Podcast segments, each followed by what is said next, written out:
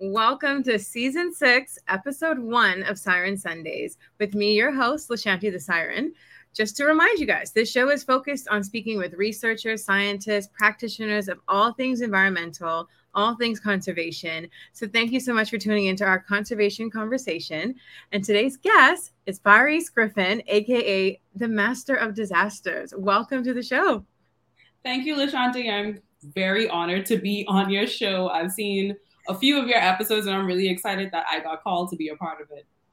And I'm glad you answered the call. I've been very excited to engage you on this show since we sat on that panel together um, for last year's Earth Day panel with the Ministry of Environment. So, yeah, great to have you here. Uh, so, first, I'd love for you to just kind of talk to our guests about your educational background and your experience that has kind of brought you to getting a master's in disasters, right? Yeah, no problem. So, my name is Barrise Griffin, and I am the Masters of Disasters. I have a master's degree in disasters adaptation and development from King's College London in the UK. And I have critical or special focus with social perceptions of disasters, social perceptions of risk, human mobility, and international development in the disaster management sphere. Um, but my initial degree, my bachelor's degree, is actually in economics. I'm multi language with a minor in political science. Um, before that, I actually wanted to be a dentist. So it's a lot of jumps to it's a lot of jumps to disasters. And it's an interesting story how I wound up here. So I went to college initially to be a dentist. And then I told myself that I did not want to stay in a lab for the next four years writing lab reports, doing lab work. Like I just did not see myself spending my college career doing lab work. So I jumped on the economics and multi-language bandwagon. So I speak Spanish and Italian. Ooh. And then economics is great. I love economics. It's actually one of my favorite topics. And economics is something that you can integrate into all aspects of life, even in the disaster management world. But what really got me into disasters is my last semester in my undergrad degree. I took a course, just a sociology course called the Sociology of Disasters.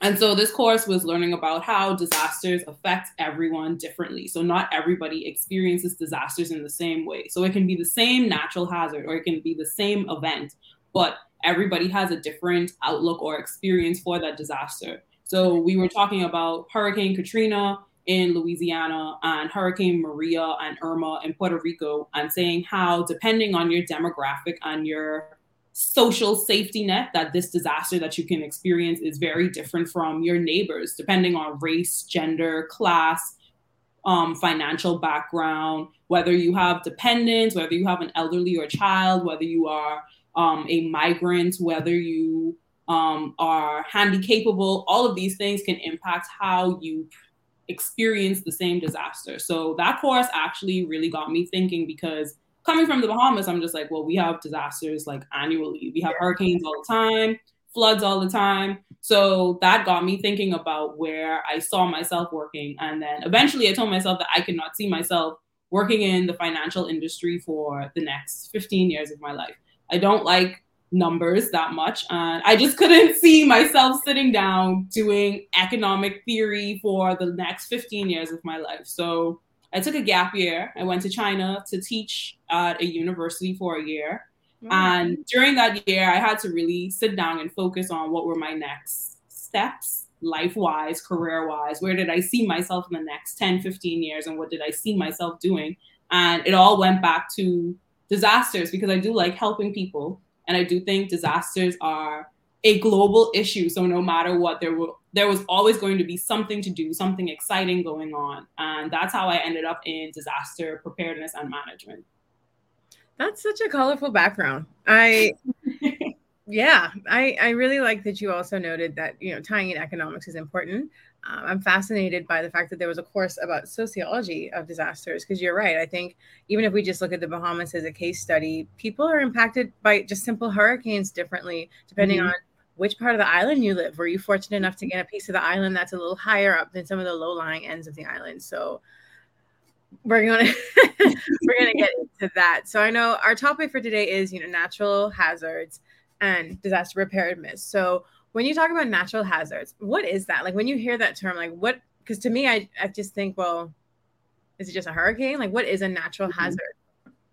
So, natural hazards are not to be confused with disasters. So, in the disaster management community, we like to say that there's no such thing as a natural disaster because the disaster is how society built itself around a natural hazard. So, a natural hazard can be the natural events, climatic or weather based events that we experience every day. So, rain can turn into a flood depending on how long that it rains. And that is a natural hazard. Hurricanes are natural hazards. We in the Bahamas experience a few natural hazards, but the natural hazard itself does not mean that this is a disaster because just because it rains doesn't mean it's going to be a crisis. But it also depends on how you build your society. So think of an example like a volcano. So we have volcanoes. The earth around volcanoes is rich in nutrients. and it's great for agriculture. The soil is very good for growing crops and farming. And so a small community decides to develop their village, their community next to the volcano or closest to the volcano. And then the volcano decides to erupt. It's only considered a disaster because the people in that community will be directly affected by the volcano. But if nobody lived in that community or nobody lived in the the risk zone, the disaster zone of the volcano, it would just be a natural hazard. It would just be a typical event occurring just as it rains or it's always sunny and things of that nature. So there's no such thing as a natural disaster because the disaster is because how we built our society around the natural hazards. So if it rains and it's raining for a long period of time, it's not a disaster until people decide to build subdivisions and developments in former wetlands and swamps. Now everybody's trying to figure out how did we get out of the situation. But the wetland and swamp being there was not an issue because they were able to absorb the water. But now, because you decided to put your house there, it's a crisis. So it's only a disaster if it impacts people, or it depends on if you are in the environmental sciences where you're looking at marine conservation. So you would consider certain events being a environmental disaster based on the species that are being impacted and negatively affected. Right. So that's the difference between a natural hazard just doing its thing like it always does versus people deciding to put themselves in the path of a disaster of a natural hazard and now we have a disaster. I think that's such a beautiful way to look at it because like i said like i just thought oh a natural disaster was a hurricane. And i think it's such a commonly used term but mm-hmm. really you're right it's the way that people have positioned themselves with the environment that creates the disasters because mm-hmm like you said, if we didn't build houses or subdivisions or even just commercial businesses on areas that are natural wetlands, we wouldn't experience flooding, right? We wouldn't be devastated by some of the effects of that. Um, and even, like you said, with marine conservation, environmental disasters often happen to the animals that can't get away fast enough or mm-hmm. to, you know, like the trees that are kind of just stuck there because they've chosen to grow in this area. Um, and I think as a society, people, we need to start really considering that. Like we know the nature of the beast, we know how natural hazards are. So we mm-hmm. need to mm-hmm. understand now moving forward, you know, how do we build in a way that does not create or cause disasters. So I love that. I love that thinking now because it is it takes it takes the onus off of the actual natural hazard, right? Right. so how would you say that people moving forward, right? Because obviously society is already built. So like do you have any sort of recommendations on how people in the Bahamas in this multi-hazard society like how can we be more prepared um moving forward i think it's important that in no matter what we do we have to think about how is this going to impact us in the long run right because we have climate change we have the climate crisis going on so we can no longer think that okay this building's going to be fine for the next five years no we have to think within 30 to 40 years will this building be standing in the same place that you developed it in why or why not. And in that, we just have to be, we have to take more ownership and accountability on our personal disaster preparedness because there's only so much that the government can do. So, for my master's thesis, I actually did a study on how people perceive risk and people's perception or their trust in government determines their level of household preparedness, right? So, it's like the case in the USA where American citizens usually always trust FEMA to get them out of a situation. So even if the government tells them to evacuate, a lot of people are just like, I'll be fine. And then next thing you know, they're standing on their roof raising like white flags, trying to wave down a helicopter to get them out of this flood disaster zone. But instead of those people actually, I don't know, buying life vests, buying a, a raft of some nature, a, a safety flare, or even evacuating, because all of that is in your level of household preparedness. If you know your area constantly floods or you know your area is in a disaster zone every time a storm or a hurricane hits, but you still decide to stay there because you trust your government enough to get you out of that situation that determines your level of household preparedness because you're just like, well, I don't really need to do much because last year FEMA saved me, so this year FEMA's gonna save me again. Mm-hmm. So it's up to us to take ownership into our personal level of disaster preparedness. So the issue with that as well is although we can do so much, you know, like we can create our disaster kits, we can create our pet disaster kits. My dog has a life vest, but I live on a hill. So I don't really think she needs it, but I'm just buying it just in case.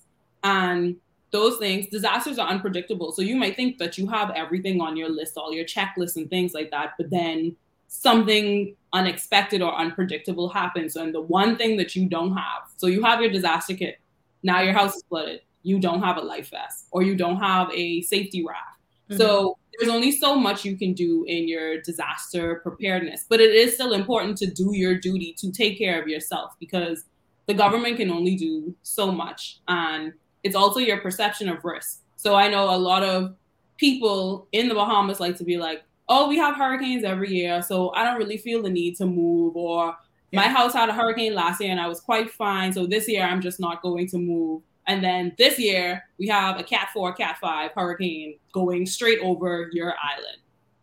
Your house didn't have that last year. So that was why I was able to withstand the storm. But this storm is different. This storm is moving slower. This storm is more intense. And this storm is just bigger than any of the storms that you've experienced before. So you can't just say, oh, I've experienced this hazard before and I was fine when it happened. But now you have a different storm, different um, variables involved and you don't even have anything prepared. So, in a multi hazard society, it is very hard to be on top of things, you know, like um, having a volcano eruption in the middle of a pandemic. You just can't predict that. That's that's like top tier things you can't really prepare for. Mm-hmm. But in those situations, you still have to do your due your due diligence to make sure that you have all of the the necessary safety equipments that you may have to lessen the severe impact of the hazard that you're experiencing.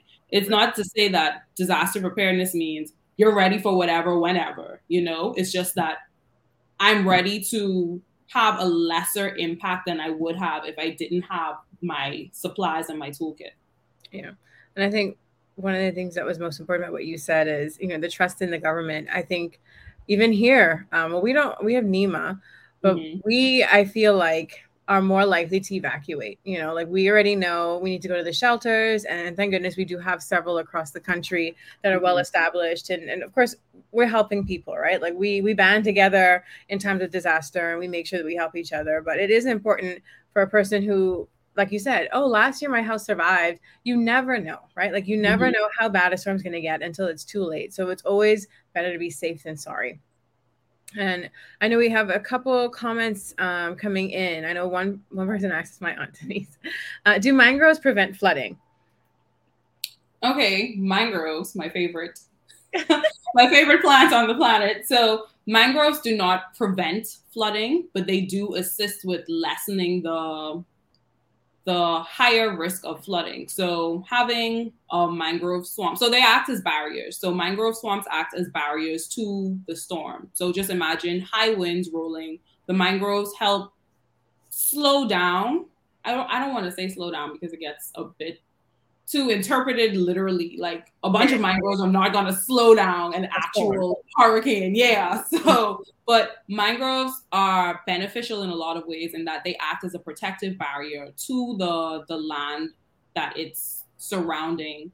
And prevents high waves from coming in because the amount of water that's going in has a lot of ripples or holes that it has to go through and it eventually slows down that and it also helps slow down the wind impact off the the area that it's protecting but they do not prevent flooding so yeah, i think an important linkage is back to the whole wetlands and like what people like to call swamps like those are where areas that typically have mangroves and, and all mm-hmm. of those kind of work together and i always love to remember an example during a hurricane i feel like it was hurricane irma because that was the one that hit um, Inagua, Ragged, Mayaguana, mm-hmm. and Acklins. And I remember um, getting pictures in from Inagua where these flamingos that didn't fly off and leave were actually tightly tucked under mangroves. And like you mm-hmm. said, it, it's not that they slow the storm down, but right where those mangroves are, typically, if their roots are strong enough, which flamingos figured out on their own, if you go right behind it, you're less likely to get hit as hard with that wind because the mangrove mm-hmm. is, you know, slowing that wind energy down. So, yes, mangroves are important. And I think a lot of people are starting to learn that these days. And hopefully, we can stop people just thinking that these are just nasty swamps. They're very important areas, very important ecosystems. Especially for biodiversity, with um, them acting as nurseries for a lot of fish and other marine species too. Yeah. Um, I know we have a really nice comment from Nandi Maynard. Smart, sustainable, and resilient building practices are critical more education and public awareness is needed too. Most people only begin to think of disasters around hurricane season. True. We ought to be prepared year round for a disaster of any magnitude given climate change. These storms will continue to become more unpredictable. And she gives a lovely, well said. Thank you. And I agree. I think yeah, I agree. thinking until June 1st. I agree. But that also goes, that also ties into my research that says that we need to be more proactive with hazard education or risk education because just because you experience something doesn't mean you know the the full extent or the impact of it. And in a multi-hazard society, you find yourself being more knowledgeable about one type of hazard, whereas the next hazard you still have no clue or no idea about. So we do need to be more proactive in educating the population on the different types of hazards because a lot of people just think we only have hurricanes. They don't really consider floods and natural disaster or a natural hazard, but they are. We also have extreme heat because we are turning, at least in New Providence, we're slowly turning into a concrete jungle. So, so extreme heat is actually an issue because heat distorts a lot of critical infrastructure and services that we do have. So we do need to be more proactive in educating the population on the different types of hazards and the impacts that they will have. Can I interject that extreme heat also affects critical thinking? Like yes.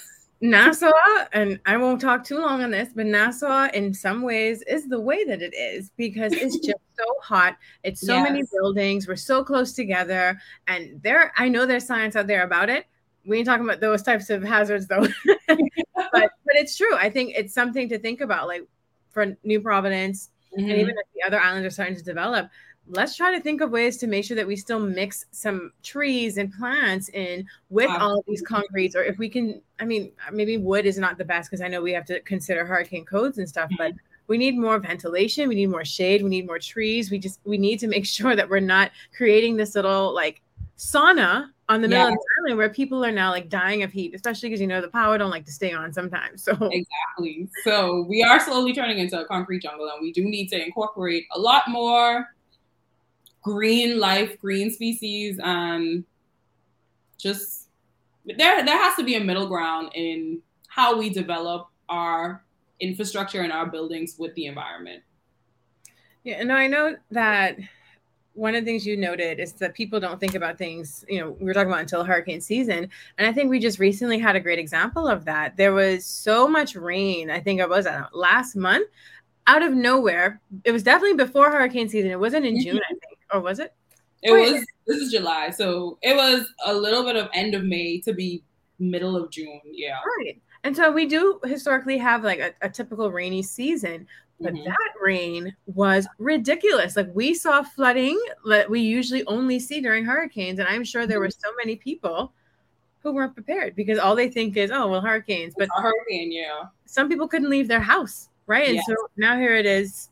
What are you gonna do? You can't get to work. You can't you can't get to the food store. So it is always it's always important. Always be prepared. yes, and even the thing about that is that a lot of people are brain, um, blaming the drainage system that we have in Nassau, like, oh, we need proper draining system. But think about it like this. So it's kind of like a bathtub where you have your drainage system and you also have the water level. So the water that's trying to get out is also at the same level of the water that's already there because we do have sea level rise, we have high tides and everything. So imagine high tide, it's flooding, the water that's trying to get out is meeting the water that's already there out into the ocean and everything. So it has nowhere to go. So the drains are backed up because of the rise in sea level as well. So it's not that we have leaves like blocking the drainage system and nobody's ever checking to clean it, but you also have to think the the difference in sea level rise previously that we had. I think another thing is the fact that people forget or don't know, you know, you can't always assume, but we are one of the few islands, if not somebody correct me if I'm wrong, but Nassau for sure. We have what is called those freshwater lands. You know, we have pine trees. They only sit on areas that have that fresh water under the surface. And like you said, sometimes after a lot of rain, those are full. So now mm-hmm. areas that would normally have been fine because that reservoir is there to just kind of take the rainwater, it's full and it cannot mm-hmm. take anymore. And it is things that we just need to be more mindful of, like the, the type of island that we live on. I think, like um, Nandi had said, it goes back to education, right? Like if we mm-hmm. understand the geography, or even the geology of our island, we're better prepared and we, we better understand how to build houses and businesses and, and all these other sorts of infrastructure that we need to grow as a country. Yes, absolutely. So I know one of the things that I want to, oh, yeah, more green spaces. yes. I, I was super fascinated about when I was doing my little background research on you is some of your research where you were studying human impacts on particularly the Dorian survivors. And as some of you who are watching may know, you know, Hurricane Dorian impacted the Bahamas, devastated the country in 2019, and there are some people still dealing with the aftermath of that. Um, so, can you share a bit about some of the insights that you've learned in your studies on this? Yeah, so I think it was 2021 is when I started working with Dr. Adelle Thomas, who is in climate change, yes. and she was the director of the climate change adaptation and res- Resilience Research Center, C A R R. I think I got that right, at the University of the Bahamas. so she was conducting a study on the human impacts of the 2019 storm Hurricane Dorian, just to understand because after Hurricane Dorian, we tended to look at the economic impact, saying that this was going to cost three point something billion dollars worth just to get recovery efforts off the ground. But we weren't thinking about how the storm traumatized people or how this impacted lives, livelihoods, families, just f- familial bonds, and the the state of mind that these people had to go through to survive something like Hurricane Dorian. So the research project was about collecting the human stories of Hurricane Dorian. So we wanted people to talk about their experience. And this was a very hard research project to work on. One, because it was very emotional, listening to people's story. And two, it was just very hard to gather data on this because a lot of people didn't want to talk about their story. A lot of people did not want to talk about what they went through in Hurricane Dorian. They just wanted to go through it and over it and they were done with it and just trying to move on. So a lot of the human insights were that a lot of people felt lost, hopeless. They couldn't see the the next day coming, the situations that some of the people were in. People were stranded in their houses, people were stuck in roofs of abandoned buildings. They kept saying the flood water was so high. I remember this lady saying that she was just floating and clinging to a palm tree for dear life. And then she saw like a starfish swim past her. And she was just like, This is how I know the belly of the ocean came onto land because mm. I've never seen something like me clinging to a tree and just seeing deep sea creatures just swimming past her. And a lot of people just, I think it's just an interesting, Hurricane Dorian is an interesting study in itself to know that we like to say that we're one country the Bahamas is one country, but different islands experience different things. So just knowing that your sisters and your brothers on a family island, a different island, went through that where a lot of the country aren't taking it seriously because they didn't go through it and they didn't feel that impact themselves. It was just an interesting story to see the perspectives from those on New Providence versus those in Freeport and Grand Bahama. I mean, Grand Bahama and Abaco oh, experiencing such a devastating storm. So the project is still ongoing. So if people would like to tell their stories, they are more than welcome to either have a written submission or an audio upload of their Hurricane Dorian experience, and we would happily publish that on the website. But it just shows the the human impact of people having to recover from a tremendous experience, a life experience, a, a life changing event, and having to go back into a sense of normalcy in a country where a lot of people can't relate to what they went through. Yeah. And can you tell us what would be that contact information or that website if someone is interested in, in either sharing or learning stories? Yeah, so you can go on isurviveddorian.org, I S U R V I V E D D O R I A N dot O R G. And you can go there to listen to stories or you can go there to upload the content yourself. We also have a little quiz on there just to test your environmental knowledge, just to keep you engaged and interactive with the and there's also a documentary uh, documentary on the website about people's experience of Hurricane Dorian on the website that you can watch, as well as resources that you can contact if you need assistance with anything, or like the mental health hotline is also a resource available on that website. So, what would you say? And obviously, the study is still going on. So, by no means is this because I know this is a on the spot mm-hmm. question, but from your sort of knowledge so far, um, what is one of the biggest needs that Dorian survivors have right now? Um, ooh, that's a good question. I think one of the biggest needs would be, I would say, to be heard and understood. Be, but a lot of them don't want to talk about their story, so it's very hard to be heard when you no longer want to talk about your story. But I think the the biggest thing that would help people is to understand as a country, as a nation, as those privileged to not have gone through Dorian versus those who were disadvantaged and had to go through Dorian, that we are one country, we are brothers and sisters, although we are separated by very many islands and cays, we are still one country. So we have to be more empathetic and understanding of the trauma that the survivors of Dorian went through. And we have to be more proactive in how we assist people and how we look at the pain and trauma that they went to and to provide them with the necessary assistance to help them go through that. Like mental health is a big topic in this issue because a lot of people are very frazzled. Like I'm pretty sure that a lot of the survivors of Dorian that every time when it rained during that that period that a lot of them get a bit terrified and scared or worried that this is going to happen again to them. So we mm-hmm. just have to be empathetic as a nation and provide a helping hand and a lot more support, mental health and financial, because people lost everything. Yeah. And people aren't even able to go back to their homes because it's just a complete wash. Um, a lot of people didn't have insurance. A lot of people just completely lost everything. So we need to be more understanding, helping, and empathetic to those survivors of Dorian. Definitely. Um, and, and, you made a really good point with the insurance thing. I know a lot of people, they kind of take house insurance and stuff for granted, but mm-hmm. definitely if, if you can afford it, do it. You know, it's, it's nothing to spend a couple, I don't know, hundred a month to ensure that if something were to happen to you, you know, you, you have something there. Um, yeah. But definitely, if you, I put the website in the comments, check it out. Um, and if you know people who are interested, please, you know, have them reach out. Um, and I do know a few of my friends that survived Dorian. And just like you said, even just the rain, if it just rains a little too hard, just a little too long, yes. it's almost like they get flashbacks. I even have a friend um, that survived Hurricane Maria in Dominica. And same thing, if it just rains and and you don't even realize it and you don't think about it and it's not present until you're in that moment. And now here it is, you, you have this like post traumatic, you know, syndrome. Yes, trauma response so I do think it, it, like you said, it's as a country we need to be we need to be a little bit more empathetic.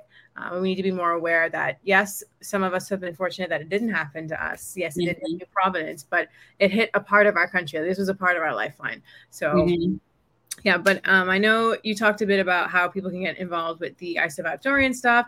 What about for you, with Master of Disasters? How can people maybe follow some of your other work? How can viewers get involved do you have internships or opportunities where people can maybe under you, like someone who would be interested in studying some of the same things? Um, no, unfortunately, at the moment, no internships available. That would be great to have, but we're a startup company, so we're in the beginning phases of these things. So these are great um, milestones that I would like to eventually hit. But Master of Disasters does have a blog. Um, on the blog, I provide safety and preparedness tips as well as some op-ed pieces just opinions on the state of the bahamas in terms of the climate fight and the disaster hazard fight. So you can check out my blog. Maybe there's some safety tips or some things that you didn't think about. For example one of my blog posts is always keep emergency cash on hand because mm-hmm although the Bahamas is steadily trying to move to a cashless or a non cash based society, cash still is king, especially with the lack of strong internet connection everywhere. Sometimes and the atms aren't always reliable. So it is always important to keep an emergency cash stash on hand just in case you have to run to the store and get the essentials and you're unable to use a card or or go to the atm or even like e-pay apps and stuff like that. So um, in terms of being involved, now that you say it, um, I would actually invite people if you are interested in being a guest blogger for my website because it is getting a bit swamped with work on this master of disaster business. I'm trying to keep the blog afloat with new articles and new ideas, but I would definitely welcome some guest bloggers if you have anything related to disaster preparedness um, and disasters of all walks of life. I'm not just a natural hazard disaster specialist.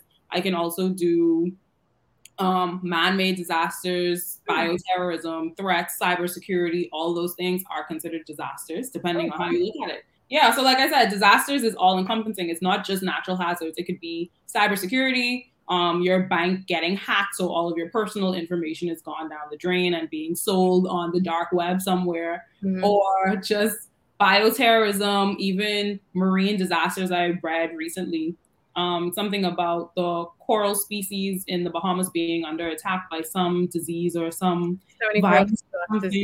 Yes, it's yes. So that's a disaster because coral reefs are a huge lifeline to our way of life and our our societal livelihoods and everything too. So that's a disaster. So these are stuff that I'm not particularly educated or aware about, but I still would like people to know about those things. So if anybody is interested in being a guest blogger for my blog, I welcome you with very wide open arms. So because even COVID, right, would be considered that as well. Disaster, yeah. Epidemics and pandemics are definitely health disasters. So all of this is in the realm of the massive disasters. But like I said, I cannot be everywhere at once and I cannot study every single type of disaster. So if we do have specialists in these areas that would like to guest blog for the website, I would greatly appreciate it. Lovely. And before we start wrapping up, we did get another question um, and related to the heat. Uh, are these tornadoes or water spouts becoming more frequent in this area because of the heat? I I don't know if you can answer that. I'm not as familiar with the formation of water spouts, but mm-hmm. um, I'm not a meteorologist, but the heat does have something to do with the formation of or the frequency, climate change, with the frequency and intensity of these water spouts happening. Water spouts have always happening, but to the degree where now they're moving on land because water spouts happen and water and tornadoes happen on land, but they're the mm-hmm. same event. To the degree that they're happening, it's it's it's an issue. It's something to look into, but like I said, I'm not a meteorologist, so I can't really answer that question. No, no, definitely understood. I just know that it, it is a hot topic right now. We recently saw that water spout that came onto land, and I don't. Mm-hmm. I, I always, I'm very careful when I say this has never happened before when it comes to natural hazards because it's just never been documented. Like we do not know back in the 60s, 50s, 40s, 20s what was really happening when people were just yeah keeping documents and records the same way that we do today. Um, mm-hmm. So I mm-hmm. always like to tell people, is this happening more or are we just spreading it, uh, the awareness of it more, right? Like mm-hmm. with all sorts of different things. So yeah. Um, but yeah, so a nice fun question for you. Who is someone in the sector, whether that be someone who is local or international, that inspires you in your work and why? Um, someone that inspires me, I would definitely have to say Dr. Adelle Thomas. She is a Bahamian researcher in climate change, but she's very well known globally. And I would say that she inspired me because when I first graduated, fresh with a degree and eager, bushy tailed, bright eyed, I was getting either cold emails, no answers, no calls, like nothing, just radio silence and i was just like wow what am i going to do fresh with a degree and nothing and she gave me my first opportunity to really get into the research realm in the Bahamas and get into this field in the Bahamas. And just watching her work is such an inspiration. Like she's a beast when it comes to climate change knowledge and information. She is so knowledgeable and she's just so friendly and so nice. So I definitely admire her as a professional and as a person and mm-hmm. the work that she does. And she definitely assists me with giving me like professional pep talks every once in a while. So I definitely would look up to Dr. Thomas. Oh, she is someone that I'm trying to get on the show as well. Um, which yeah, I've heard so many great things about her, and I'm sure one day I'll have someone on my show and they'll say you. You're the one that inspired them and that they're so admir- admiring of you. But do you have any final thoughts for our viewers? Maybe just whether it be life lessons from the field or just important um, important tips that people normally don't hear. Okay. Um last and final words to the viewers i would always tell you that disaster preparedness starts with you in your household make sure you are up to date on your supplies just because so far it's been a semi quiet hurricane season does not mean that, that any other natural hazard isn't liable to pop up like we said hurricanes aren't the only thing you have floods you have extreme heat and you have water spouts floating around everywhere um, I would also tell you to stay ready so you don't have to get ready. That is my motto that I live by. So yeah.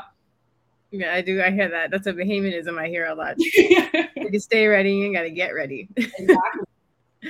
Awesome. Well, thank you so much for being on this show. And like uh, my wonderful aunt said, this was a great start to the season, very informative. We are still in hurricane season, and I feel mm-hmm. like hurricane season, based on the impacts of climate change, may move, right? Like I think that might be a thing one yeah day. a lot of unpredictable stuff is already happening and then it the eastern pacific hurricane season is not to be confused with the atlantic hurricane season but mm-hmm. so far there has been a lot of overlay between the two like in the eastern pacific agatha crossed over land and her remnants turned into tropical storm alex in the atlantic and even Tropical Storm Bonnie, which was moving through Costa Rica, is now in the Eastern Pacific, still being a tropical storm. So we have a lot of crossover events between the hurricane season. So it's all it's it's busy. It's not quiet, but it's busy. It's it's picking up.